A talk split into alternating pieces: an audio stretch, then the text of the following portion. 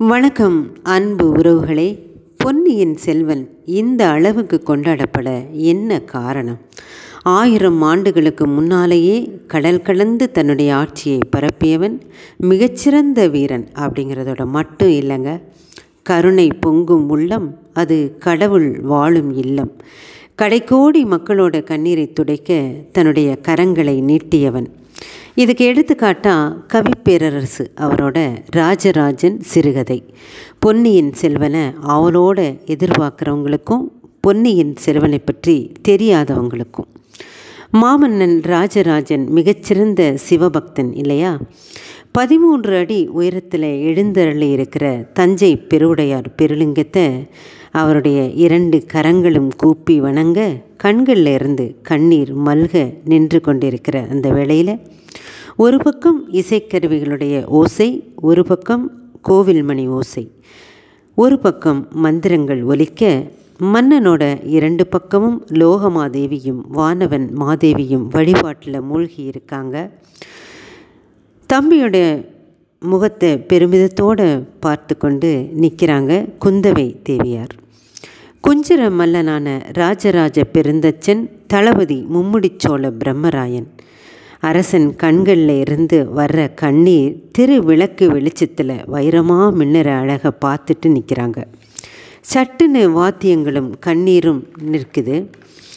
நின்னுடைய திருவடியை தலைமேல தாங்குகிற இந்த அருள்மொழி தேவனோட சோழ மண்டலத்தையும் குடிமக்களையும் குற்றம் குறைகளை பொறுத்து காக்கணுமே.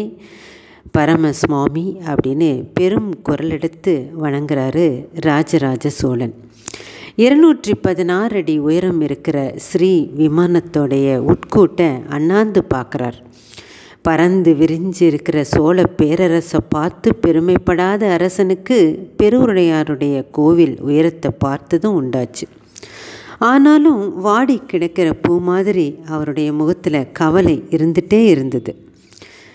தளபதி மாமன்னன் திருமுகத்தில் மகிழ்ச்சி ரேகை குறைகிறதே அப்படின்னு சொல்கிறாரு தளபதியோட குரலை கேட்டதுமே லேசாக தலையை திருப்பி கண்களை உடுருவி பார்த்த மன்னன் அவன் சொல்கிறது உண்மைதான் அப்படிங்கிறத அவருடைய கிரீட அசைவில் தெரிவிக்கிறார். நின்றுட்டு இருக்கிற நிலையிலிருந்து ஒரு அடி முன்னால் வந்து அரசனை வணங்கிட்டு சொல்கிறாரு மனித பிறவி எடுத்தவங்க யாருமே இதுக்கு முன்னால் படைக்காத ஒரு கற்காவியத்தை பேரரசர் நீர் ஒருவர் தான் இயற்றியிருக்கீங்க. பல்லவரையும் மீறின கலை வடிவம் இதுன்னு இந்த வரலாறே பேசும். இதில் கவலைக்கு இடமில்லை மன்னா அப்படின்னு சொல்கிறாரு நீங்கள் சொன்னது உண்மையாகலாம் பெரும் தச்சரே.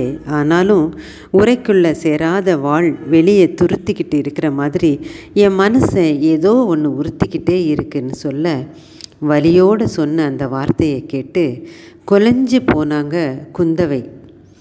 என் ஆசை தம்பி அருள்மொழி அரசே இந்த ஆலயத்தில் எனக்கு தெரிஞ்சு எந்த குறையுமே இல்லை. இந்த மண்ணை பெருமைப்படுத்த இறைவன் உயிர்களை படைச்சாரு தன்னை பெருமைப்படுத்த உன்னை படைச்சார். பரம்பொருளை உன்னை மாதிரி உச்சத்தில் வச்சு போற்றுனவங்க யார் இருக்காங்க? சொல். குந்தவையோட மொழி மன்னனுக்கு ஆறுதல் தந்தாலும் கவலை என்னவோ மறையலை. ஒவ்வொரு போர் வெற்றிலையும் இறைவனுக்கு பொன்னாலான பூக்களை காரைக்கியாக செலுத்தினீங்க. இறைவன் திருவடிக்கு எத்தனை விதமான முத்துக்கள். வட்டம் அணுவட்டம் ஒப்பு முத்து குறுமுத்து இப்படி வகை வகையாக பிரிச்சல்லவா முத்துக்களை வழங்கினீங்க? வானவன் மாதேவியார் சொல்கிறாங்க எத்தனை வகையான கலன்கள் தளிகை கெண்டி தட்டம் இப்படி பொன்னாலும் வெள்ளியாலும் செய்தது. ஆலய பணியாளர்களுக்கும் கலைஞர்களுக்கும் ஆண்டு ஊதியமாக அறுபதாயிரத்து நூற்று ஐம்பது கலம் நெல் அளக்குறீங்க. இப்படியெல்லாம் சொன்னபோதும் இவ்வளவு செஞ்ச பின்னாலேயும் தீராத கவலை படிஞ்சிருக்கு. அதுதான் எங்களுக்கு புரியலைன்னு சொல்ல ராஜராஜன் வாய் திறக்கிறாரு. நீங்கள் சொன்னதெல்லாம் எனக்கு ஆறுதல் வார்த்தைகள். இன்றைக்கி நாம் எடுத்துகிட்டு இருக்கிற இந்த ராசராசேச்சரம் இறைவனுடைய சிவ சின்னங்களில் ஒன்று கிடையாது. புகழுடைய பெருமானுக்கு இந்த புவனமே அடையாளம். இது இறைவனை முன்னிட்டு சோழ பேரரசோட அடையாளம். ஆயிரம் ஆயிரம் ஆண்டுகளுக்கும் இது அழியக்கூடாது அப்படிங்கிறது தான் என்னுடைய கவலை. அரண்மனைகள் தனி சொத்து ஆனால் ஆலயம் மக்கள் சொத்து. இது மக்கள் சொத்து அப்படின்னா மக்களுக்கும் இதில் பங்கு இருக்கணும். சோழ மண்டலத்தில் கடைசி சிற்றூரில் வாழற கடைக்கோடி மக்களையும் இந்த ஆலயத்தில் பங்குதாரர்களாக மாற்றுற திட்டத்தை தான் நான் யோசிச்சுட்டு இருக்கேன் அப்படின்னு சொல்கிறாரு எல்லாருக்கும் ஒரே ஆச்சரியம். என்ன திட்டம் மன்னா அதுவும் அந்த திருவிளக்குகள் பணக்காரர்களோட நேர்த்தி கடன்களால் எரியுது. நேர்த்தி கடன் செலுத்துகிறவங்களே நெய்யும் தராங்க. இனிமேல் நேர்த்திக்கடன் செலுத்துகிறவங்க அந்த திருவிளக்குகளுக்கு நெய் ஊற்ற வேண்டியது இல்லை. அப்படியானால் அதுக்கு கைமாறாக அவர்கள் கால்நடைகளை வழங்கணும். அந்த ஆடு மாடுகளை ஏழைகளிடம் ஒப்படைத்து விடுங்கள். விளக்கரிய நெய் மட்டும் தந்தால் போதும் மொத்த வருமானமும் அவங்களுக்கு. அதாவது ஏழையோட அடுப்பும் ஆலயத்துடைய திருவிளக்கும் ஒரே திரியில் எரியும். இந்த ஆலயத்தோட அடித்தட்டு மக்களுக்கும் உறவு மேலிடும். இந்த திட்டத்தை கேட்ட உடனே எல்லாருக்கும் ரொம்ப சந்தோஷப்பட்டு மன்னனை புகழ்கிறாங்க சோழ மண்டலம் முழுக்க ஆதரவு கிடைச்சிருச்சு. பெருவுடையார் கோயில் வாயிலில் சந்தை மாதிரி கால்நடைகள் குவிஞ்சிருக்கு. மன்னன் மூவேந்த வேளாளரை அழைச்சி கால்நடைகளை ஏழைகளுக்கு பிரித்து கொடுங்க. எந்த நிலையிலையும் நிபந்தனை வழுவக்கூடாதுன்னு கட்டுப்பாடு போடுங்கள். இறைவன் ஏழைகளுக்கு ஏழைகள் இறைவனுக்கு அடித்தட்டு மக்களுக்கு பிரித்து கால்நடைகள் கொடுக்குறாங்க. இதுக்கு பேர் சாவா மூவா பேராடு அப்படிங்கிறது. பேரும் மன்னர் சூட்டி மகிழ்ந்தார். ஒவ்வொரு தடவையும் ஆலயத்து விளக்குகள் எரியும் போதெல்லாம் அதில் ஆயிரம் ஏழைகளோட அடுப்புகளை தரிசித்து நிம்மதி அடைந்தார் நம்முடைய பொன்னியின் செல்வன். இப்படியே காலம் போயிட்டு இருக்குது பொன்னியின் செல்வனின் சதயத் திருவிழா நெருங்கிட்டு இருக்கு ஆலயத்துக்கு வந்த அரசன் முகத்தில் கோபம். ஒரு விளக்கு மட்டும் எரியலை. ஏன்னு காரணம் கேட்க எழுபத்தோரு மாராயனுக்கு நாற்பத்தி ரெண்டு பசுக்கள் வழங்கியிருக்காங்க. கடந்த ஏழு நாளாக அவன் நெய் கொடுக்கல. அதிகாரிகள் கேட்டும் பதில் இல்லை அப்படிங்கிறது பதில் வருது. அரசனுக்கு கோபம். நானே போய் உண்மை என்னன்னு தெரிஞ்சுக்கிறேன்னு பரிவாரத்தோடு கிளம்புறாரு. தேர் ஒரு குடிசைக்கு முன்னாடி நிற்கிது பேரரசர் வந்திருக்கிறார் மாராயா வெளியே வா கதவை திற. உள்ள ஒரு பெண் குரல் கேட்குது அழுகுரல் கேட்குது குழந்தை அழுகுரலும் கேட்குது. கொஞ்ச நேரத்தில் கசங்கிய சேலையும் கலங்கிய கண்களுமா ஒரு பெண் வெளியே வர்றா.